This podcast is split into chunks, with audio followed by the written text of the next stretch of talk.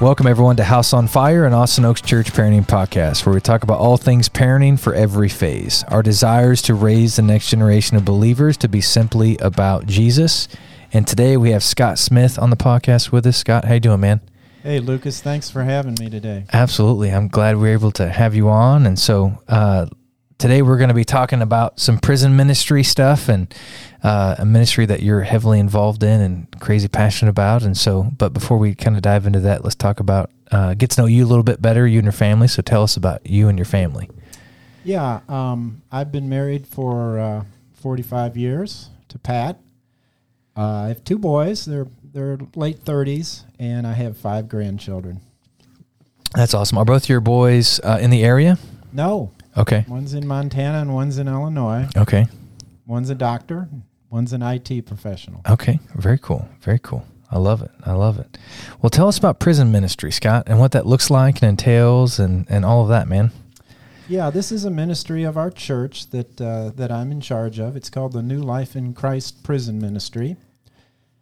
I've been doing it for about 10 years. The ministry's actually been around since 2007. Okay. Uh, as of the end of 2021, we were working with about 500 inmates. We have approximately 70 volunteers. Okay. Now, this ministry is done entirely through the mail. We don't go into prisons. Yeah. We utilize several studies that are sort of patterned on a 12 step, uh, sort of an Alcoholics Anonymous type study, Mm-hmm. where we send the uh, each step. We have 12 steps in a study, which is usually about s- eight pages. Uh, six of it is narrative, which includes Bible verses, and it's on a, a Okay. topic of Christianity. Who's God? Who is Jesus? How to make amends? How to pray? How to study the Bible? Just basic Christian uh, uh, lessons. Yeah, that's awesome. At the end, the uh, inmates answer uh, 20 to 25 questions that we ask. They send them back to us here at the church. Uh, each volunteer works with the same inmate, and they respond, send back their uh, answers with comments, a prayer, or some encouragement, or if they didn't get something quite right, we explain that to them Yeah. and uh, then they send them the next lesson. Now, uh, we primarily we we primarily uh, work in uh, Texas state jails, but we also have uh, people in other states, county jails, even some federal prisons, Okay. and uh, we're we're heavily uh, most of our uh, inmates are women. Okay. Uh, now it, it's varied from three to one to maybe two to one, but Okay. it, but it's primarily women. Interesting enough, our volunteers are about two to one women to men, so that kind of works out really well. For sure.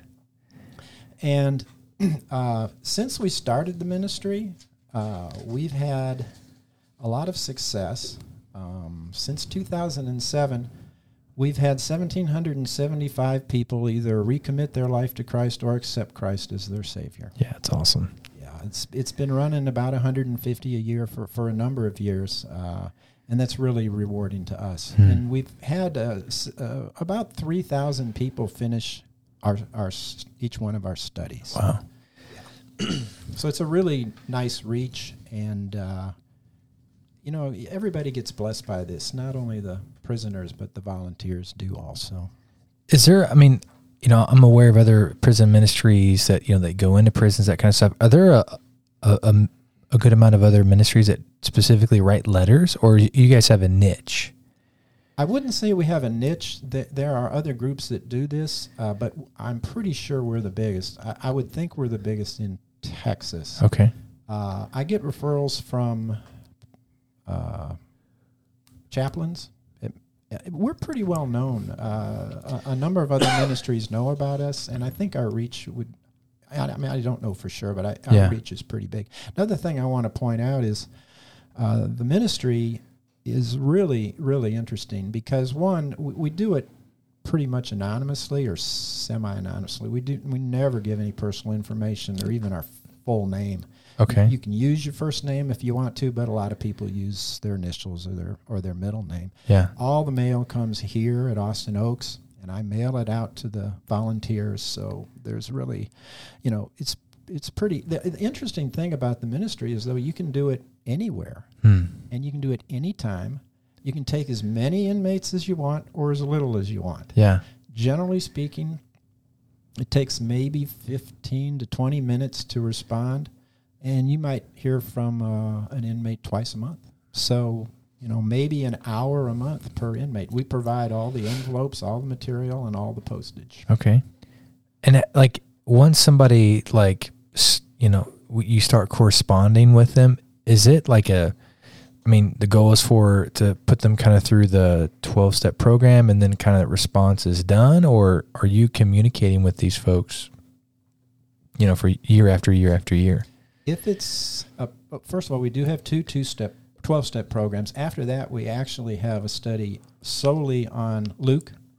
And after that, we have a a one solely on John. Okay. And to date, we've only had two people get through the John because the John lesson because that's a whole lot of lessons Yeah. that far. That's a lot of text. Uh, we don't. Uh, we are allowed to share personal experiences if it's appropriate to what we're trying to get across. Yeah. We we are very careful not to share too much personal information because the Texas Department of Criminal Justice really does not want volunteers doing that for, for safety purposes. For sure. Yeah. Um, but I've got one guy I've worked with for 11 years. no way. Yeah. You've been writing a guy 11 back and years. forth for 11 years. Started in 2010. Man, I'm assuming he's obviously in prison for a while. So, Yes, he is. Uh, yeah. man, 11 years back in. Like, is this like a weekly communication or twice a month? About once a month, I would say. Okay. Yeah. Man, that's remarkable. Wow. Wow. That's awesome. Well, Scott, like, why do you, I mean, why are you a part of this particular ministry? There's so many, you know, amazing opportunities in this life to serve the Lord, honor the Lord with our lives and with our time and all that. Why, why have you chosen this particular ministry? There are a couple of a couple of reasons for that, and and let me just go over a few of them if that's okay. Yeah, absolutely. Um, the the first thing God showed me as I started uh, doing this ministry is is that there are Christians, and some are quite mature Mm. in, in prison. And a common theme I get from these inmates is that they're spiritually lonely. They have few, if any, people they can talk to about spiritual things. Mm. Consider their environment. Yeah, for sure. In addition, a significant percentage of the inmates are never visited by anyone, sometimes including their families. Some of, some of these people's crimes were against their own family. Yeah. And some never even get a letter. I, I sent a guy a Christmas card one year and he says, No one's ever sent me anything in 15 years. Wow. Uh, these brothers and sisters in Christ need fellowship and love, and this ministry has allowed me to provide that for them. Mm. It's so rewarding and satisfying to know that God is letting me be an extension of His love and caring for these inmates. And the most humbling thing is, many of the inmates tell me they're praying for me. Yeah, that's awesome. How about that? that's awesome. Uh, a second thing God showed me is that the inmates are hungry to learn more about Jesus and how He can change them. They're amazingly open about their lives and struggles. It's Hmm. quite amazing what they'll tell me. And most letters get read by someone at the prison, Yeah. a guard or someone. The, the mail is not censored, but it's read. Yeah. Uh, it's a perfect learning environment, and God lets me help me, and it blesses me. Although the ministry material really covers everything that they need to learn, there are many opportunities to share my faith and knowledge and experience. I've, I've been a Christian a long time, almost 50 years. And I get to share that with them as I respond to their answers to the course questions. Now, a common issue is inmates can't forgive themselves Mm. even the inmates that know God's forgiven them. And I think we'll talk about that later, but that is Yeah. probably the number one thing we deal with. Wow. Uh, using the ministry materials in my own experience, I can explain the sufficiency and totality of what Christ's sacrifice did for us, and that God wants us to forgive ourselves so we feel worthy to call upon, rely upon, and get close Hmm. to Him. The third thing God has shown me is that this ministry is an outstanding way to bring inmates to Christ. Many non believing inmates and they're usually referred by fellow inmates. In fact, I'd say 99% of the people that do this ministry were referred by another inmate. Hmm. The rest were by family members. Okay. They participate in this ministry. I've had people up front say, I'm an atheist. It's awesome. Think about it. These inmates know they're not in control of their life. Now, how many people have said, I'm happy with my life, I don't need Jesus? These guys aren't in control and they know it. Yeah. They realize their plan for their life isn't working. Now, how many people do you talk to that say, "Well, I'm you know, I want to run my own life. I don't I don't need Oh, man. Jesus to run my life for me." Yeah. And they have little hope and they want a way out of their situation. Hmm. Now, is this not the perfect situation to deliver the gospel message to somebody? Man. So the gospel message is covered in the ministry material, but there are many opportunities to reinforce it. Uh, if you're timid or hesitant to share your faith, there's no better, safer, easier way than through this ministry. Hmm. No one's ever rejected me. No one's ever argued with me or made fun of me. They're open and searching. Yeah. The blessing is that my boldness in presenting the gospel has increased, and God has allowed me to see many inmates come to Christ as their Savior. Man, That's remarkable. Now, there's a couple of other things I, I wanted to cover about you know, why this ministry. One, one reason for uh, wanting to do the ministry is we're told to. Hmm. Hebrews 13 3 says, Remember those in prison as if you were bound with them, and those who are mistreated as if you were suffering with them. Hmm. Pretty clear command. Yes.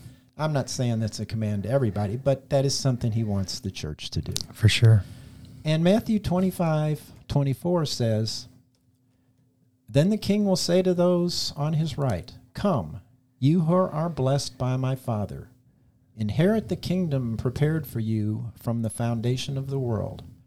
For I was hungry, and you gave me something to eat. I was thirsty, and you gave me something to drink. I was a stranger, and you took me in. I was naked, and you clothed me. I was sick, and you looked after me. I was in prison, Hmm. and you visited me.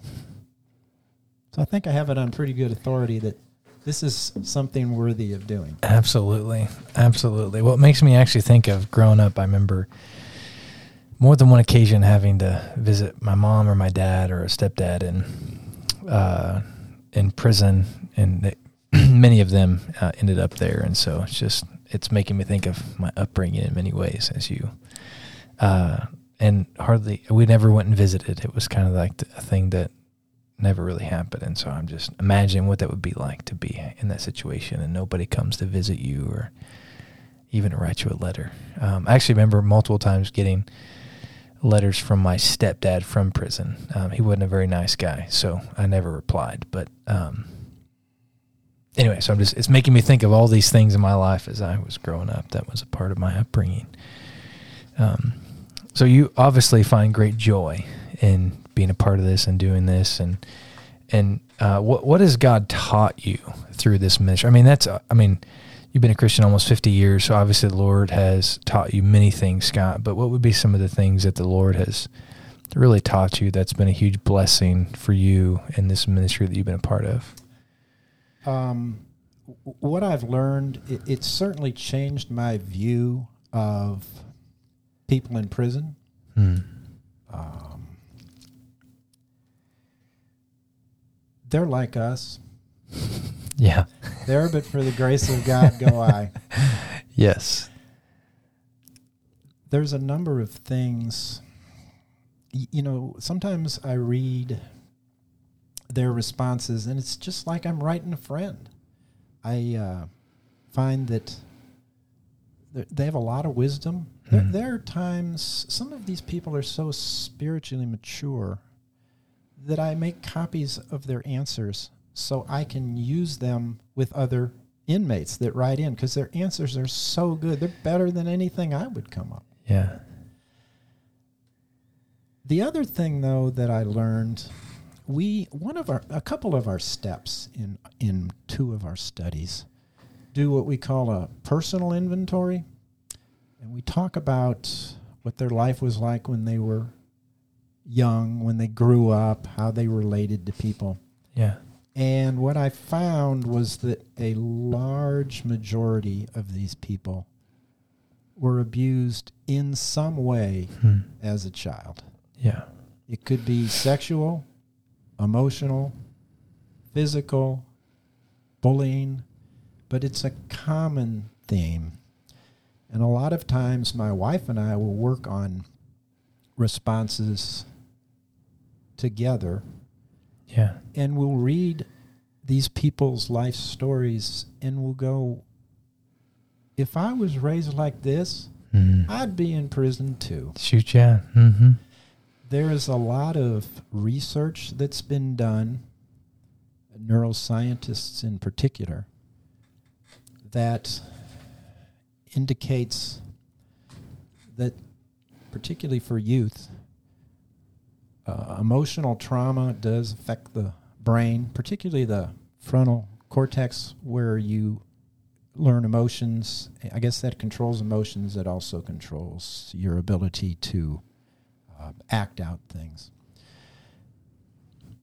And there is some proof that they, they've done some imaging of brains of some inmates, particularly violent inmates, and they Yeah. found that the, the front part of the brain is smaller than it is in the normal population. Mm. And in some cases, that might be genetic or hereditary, but in other cases, it, it could be due to what happened when they were when they were young.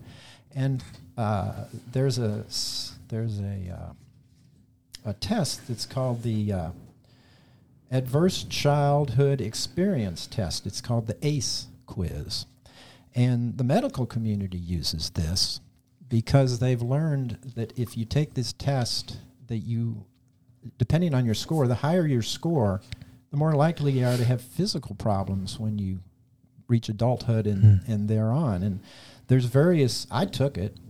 Thank God I got a zero. I'm assuming you had good parents that loved you, and yes. yeah, which uh, you're a product of the What- privilege of your parents, which What is it, great. what it looks at is uh, there's abuse, uh, physical, emotional, and sexual. There's neglect, which is physical and emotional. And then there's household dysfunction. Mm. mental illness, incarcerated relative, mother treat, treated you violently, substance abuse, or divorce. And the medical community actually uses this because it gets them a bead on some of the physical that comes out later. I'm positive it comes out spiritually and it comes Mhm. out emotionally. And this is just a common thread. It's not to say that everyone that has problems and was abused becomes a criminal, but Yeah. it's a it's the common element. And to me, know, you want to reach out to these people, and that's why we often stress the renewing of the mind that, Yeah. that Jesus can bring, because they need a renewed mind, Yes, sir. as we all do, but they maybe need it more than most. Yeah. Man, fascinating. I man, what you know, um I've known plenty of parents in my 11 years of doing student ministry and uh, that have had students who have uh, that have been in great families and I've known students who've been in rough families, you know, including myself and and some of them end up in prison. So I it's, there's people that are coming to my mind as I think about as I often uh, want to as I think about them, I want to pray for them just because I know their stories and things that they've gone through. And so, what wisdom would you share with parents specifically who have who have a teenager? I mean, they may be a teenager now, and you know, and they're in the juvenile system of some sort, or or they may, you know they may be a married couple or fifty, and their you know their son's my age in their thirties, still in prison, or their daughter, or whatever. And so, like, what wisdom would you share with parents who've had a teenager who has been in prison or, or is still in prison? All right, uh, I have I have a few thoughts on that. Uh, first of all, don't blame yourself. Hmm. Uh, when my when my son my son went to Christian high school. One day they were uh, on a service project, and they went to a halfway house. And they were moving stuff around. It was their seventh grade class, Yeah. and the halfway house decided that they would have one of the people there talk to them, and it was a, a young woman who was African American. Uh, I would say 24, 25. And I saw her beforehand getting ready to talk to him, and she really had put on her makeup right, and she was real concerned about how she would look to the kids. And she talked to them, but you know they they weren't relating to her. You know, she she was black; they were all white. Uh, they probably assumed that you know she grew up in a poor section of town, and, and her story didn't really resonate. But when they were when she was done, I they said, "Do you have any questions?" And I said, "Well, where'd you grow up?" Yeah. She said, "Oh, I grew up in Highland Park, Texas." Well, that's like growing up in Tarrytown here, okay? Mm-hmm. And I said, "Well, where'd you go to school?" And I think she went to one of the elite private schools for Yeah. girls Yeah. in Dallas. I said, Well, what's your dad do? Well, he's a surgeon. And all of a sudden, all these kids go, Wait a second. Yeah. this is someone who had the privileges we had. Exactly right. And she was real clear. She says, My parents didn't do anything wrong. Mm. They were loving parents. I made a bad choice. Mm. So that happens. It's, it doesn't mean you failed as a parent. Yeah. Another story is mm, uh, about 10 years ago, Rob Harrell, the pastor at Austin Oaks at the time, had a guy named Bill Glass come talk. Bill Glass was a pro football player who went into ministry.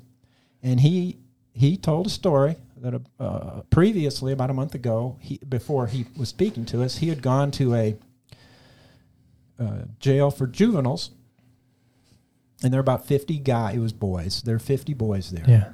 And he said, uh, he asked the warden, he said, how many of these boys, because they were under 18, how many of these boys' moms have come to see them? Said, every one of them. Wow. Said, how many of their dads have come? He said, one. Man. He got in a fight with his kid and he left. Man. So from that, I would say love on your kids. Yeah. Okay. Because that was obviously missing in these boys' lives. Yeah, it was. It's, it's very, very important that uh, you, you continue to love your kids. uh, It, no matter what. Yeah. And the third thing is the, the whole thing about, particularly for males, particularly for males, is their right front their right frontal cortex does not develop as quickly yeah. as as it does for women or girls, and guys do dumb stuff, and that's part of the reason. Okay, I always wondered why some of my friends did crazy stuff, and we know better now. I recently read about a judge who said, you know, if we'd known the neuroscience better, I would have changed some of the sentences I Mm. handed down because Mm. she wasn't convinced that they had full faculties. Yeah. Wow. Man. Well, the amount of stories that you've read and heard and been a part of, I could only imagine just uh, the wisdom that you could share. And I appreciate you sharing that. And, and, and you hinted towards identity issues and um, and so what identity issues, you know, have arrived that you have helped counsel other people through. And man, I can't help but think too, like when I speak with somebody, you know, it's, it's on the spot. I've, you know, I've got to uh, pray and ask the Lord to give me wisdom. But when, you know, and as well as when writing, but man, I'm thinking as I'm writing a letter to somebody, I'm to, I'm to really think through the things I'm to say. I'm to, I want to be very clear and articulate and just be very purposeful with my words. And so, like, how, what does that look like for you to counsel these people while ministering to them through sending them letters? because a lot of the themes are the same, we've actually uh, written up some things, No, that's partic- awesome. particularly on forgiveness. Uh, you attack it different ways. It depends on their spiritual condition. But as far as forgiveness, there are plenty of verses that say God has forgotten our sins or Yeah. he's thrown them into the depths of the ocean or he's, he's separated them as far as the east is from the, west. And I ask the question sometimes uh, if you why are you dredging up something that God doesn't care about anymore? Mm. What what sense does that make? Yeah. Um, we try and explain that God has forgiven our sins, past, present, and future. Yeah. Uh, sometimes we talk about that's actually it, the problem with feeling that way. It's like if you think that you've let your father down and you're so ashamed, Mm. you keep bringing up a failure you made. You won't, you don't feel, and I'm talking about your earthly father. Yeah. You don't. You may not feel worthy to ask your father for something, to go see your father, to hug your father. Yeah. God doesn't want you to feel that way. Hmm. And that is the problem with pulling up past sins. It makes you think you're not worthy. And therefore, it harms your relationship with God, which we know He doesn't want. Yeah. I'm assuming there's a lot of counseling just with family dynamics and because I'm assuming some of these people get out of prison, you know, and I, I- would assume some of them want to reconcile with family and may have a really hard time doing that. Or uh, have you come across some opportunities to counsel those with those types of questions? And That's probably the second. The first request we usually get from, from inmates is to make parole. Then next, then next it's probably forgiveness, and then the third one is reconciliation with Hmm. families. Yeah, we get that a lot. All I really can do is pray, is pray with them. In a lot of cases, their families won't contact them. We are absolutely not allowed to contact anybody's family to help in any way. We for can't sure. we can't do that, and I, I don't get asked to very often. Yeah. Well, I mean, I'm just trying to think like if I had a had parents, you know, that you know were asking me, Lucas, you know, my son or daughter's going to get out of prison, and we know they're going to want to talk to us, and we don't want to talk to them, and um, man, I just I can't. I mean, my kids are so young, so I can't can't even understand what it would be like to um, have to process through that. But I would assume that uh, many parents choose to not have reconciliation. And I would assume, and I could be completely wrong, and you know, you've obviously had lots of experience in this interaction and that kind of stuff, but I'm assuming even most Christian parents would rather not have interaction with their, you know, uh, son or daughter that has been incarcerated. Would that be the case? I actually don't know. Uh, we we do have some inmates that continue on after they get out of prison. Yeah. But usually we don't. Okay. We don't hear from them again. It. de- I think it probably depends on their crime. Mm. If their crime was against their family, yeah. there's a lot less openness for forgiveness than if it was against someone that wasn't related in some way sure. to the family. Yeah. No, for sure. Wow. Well, why is this ministry so important to you and even those that you guys are serving? it's the results that we see. We get letters. I actually went through my file and I found about 30 letters that inmates had written just to my wife and I about how much the ministry meant to them. Yeah. But because I run the entire ministry, I see pretty much every letter that comes in. I don't read them usually, I don't have enough time, but I see some fabulous, fabulous letters Hmm. from people. I know these people are being blessed. And recently, one came in from a man who wasn't a believer when he started doing the ministry. He worked with a different volunteer. And through this guy's, he worked, he did the ministry for seven years, this inmate did. And he was in prison, I believe, because he was part of a uh, racist gang hmm and he wrote a letter to the volunteer and he also wrote a letter to our pastor about how our ministry had changed his view Hmm.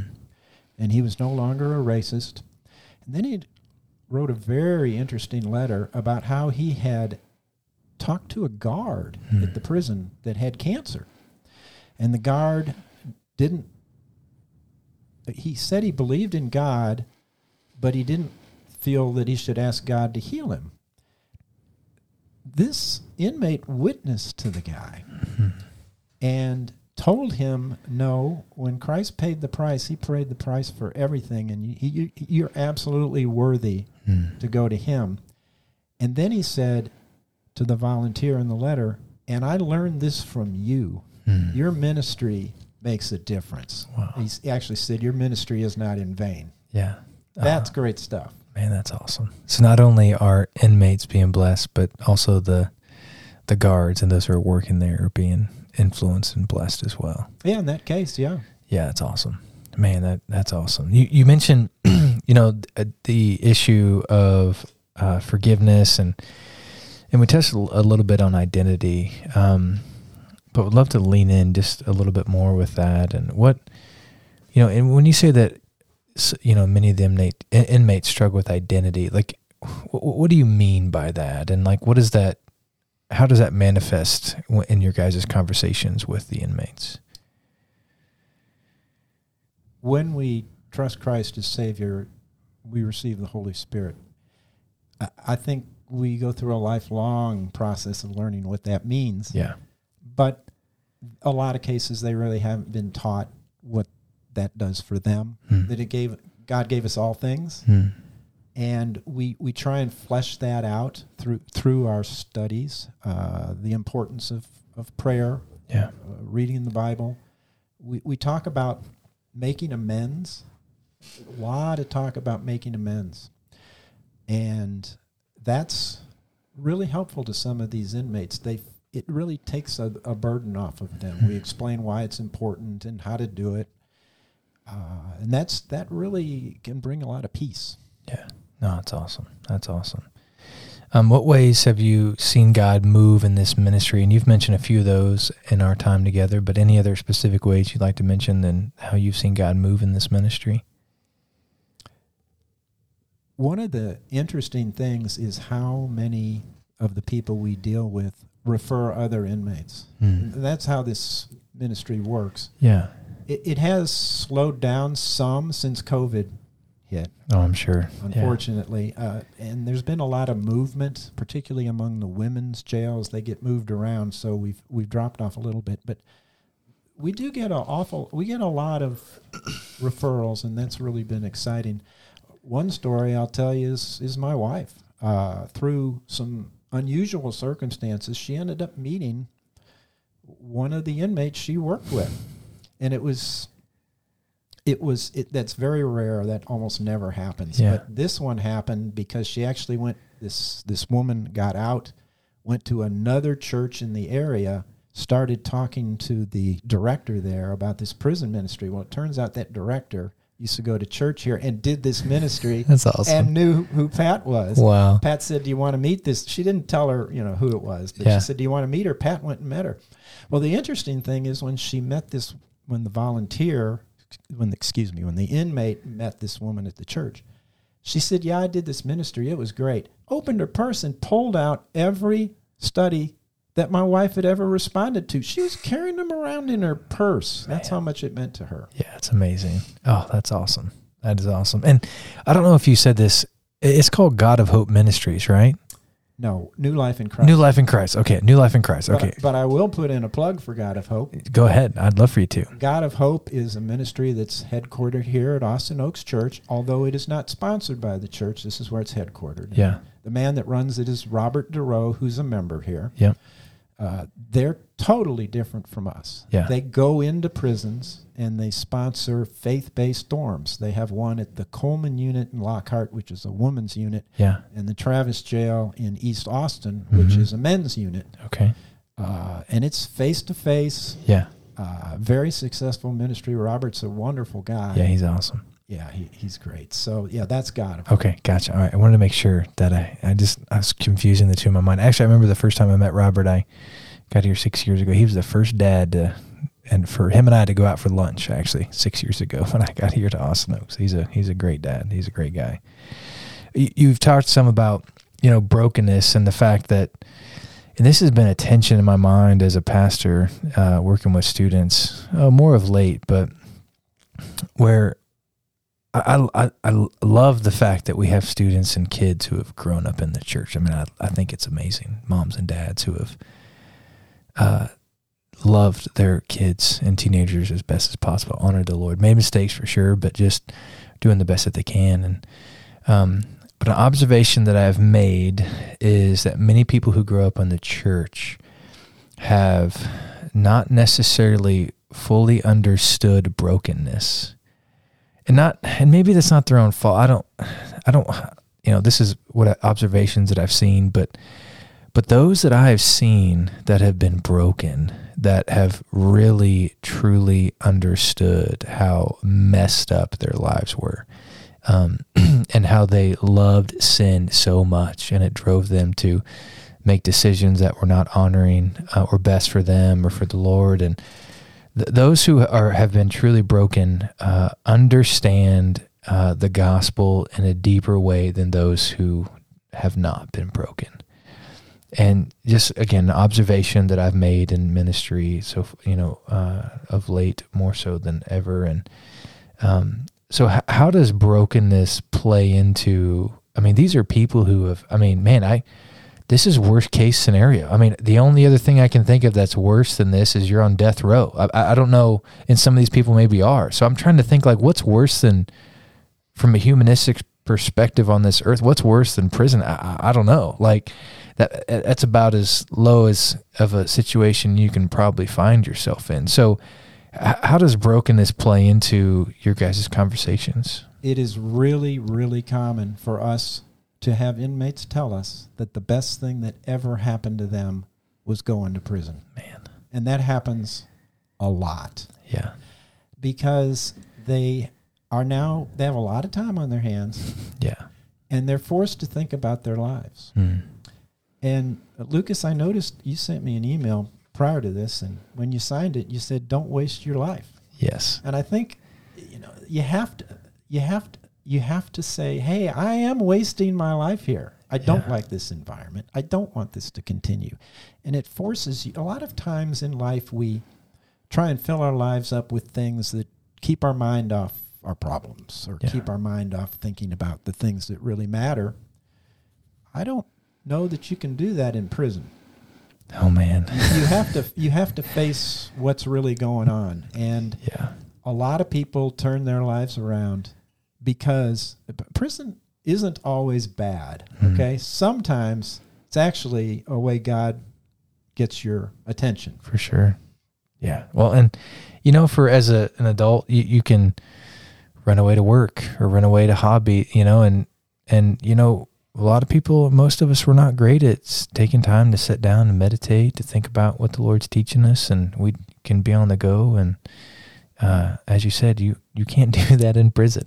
You've got a lot of time to be able to process those things. So, um, if a family wanted to serve and be a part of the ministry, what what where would you guide them and direct them uh, to help them to be able to make that happen?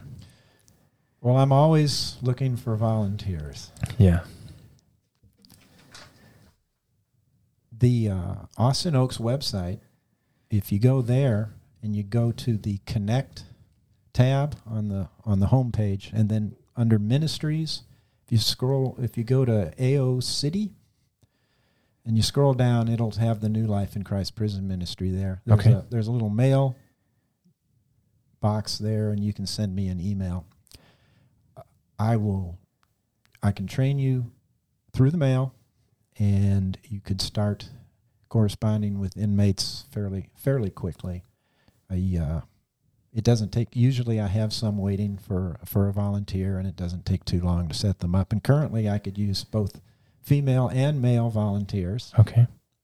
I have had uh, families do it before. Uh, sometimes they do it together because it will give you a understanding and an, and an appreciation that you know these are these are people for the most part, just like us, they may have made a mistake or they may have had an addiction problem. I mean, keep that in mind. Sometimes it's just an addiction problem. For sure. And it, it, it'll open, it will open your eyes, but it'll bless you too, and it'll stretch you somewhat. You occasionally will, will get some questions from them that make you, well, why do I believe that? I, I'm on a check. Yeah, know, I better look into that before I tell them this. I love it. So it's really easy to get set up and started, and I can do it completely through the mail. Okay, I love it. Yeah, I was just confirming the website. I see you guys there, New Life in Christ, and you just click on uh, learn more, and it takes you right to your email, and they can message you. Is there an age group? You know, if a if a you know high schooler wanted to help correspond, maybe would that be under the guidance of their parents, that kind of thing? They would kind of do it together, or I would assume a majority of of people you would would probably want adults. Parents should be involved. Uh, they, I don't believe the Texas Department of Criminal Justice lets minors go in unaccompanied, so I we would have to follow that For sure. for this. Yeah, absolutely, absolutely. Well, I'm very, very grateful for your time, Scott, and your willingness to share your heart, and and uh, hopefully people will be able to run into you around Austin Oaks and ask you more questions about just prison ministry stuff. And so I, I appreciate your time very much, sir. Well, again, thanks for having me. Thanks for joining us today on the House on Fire podcast. Please share this so others can be blessed by the conversation we had today, and we'll see you all next time.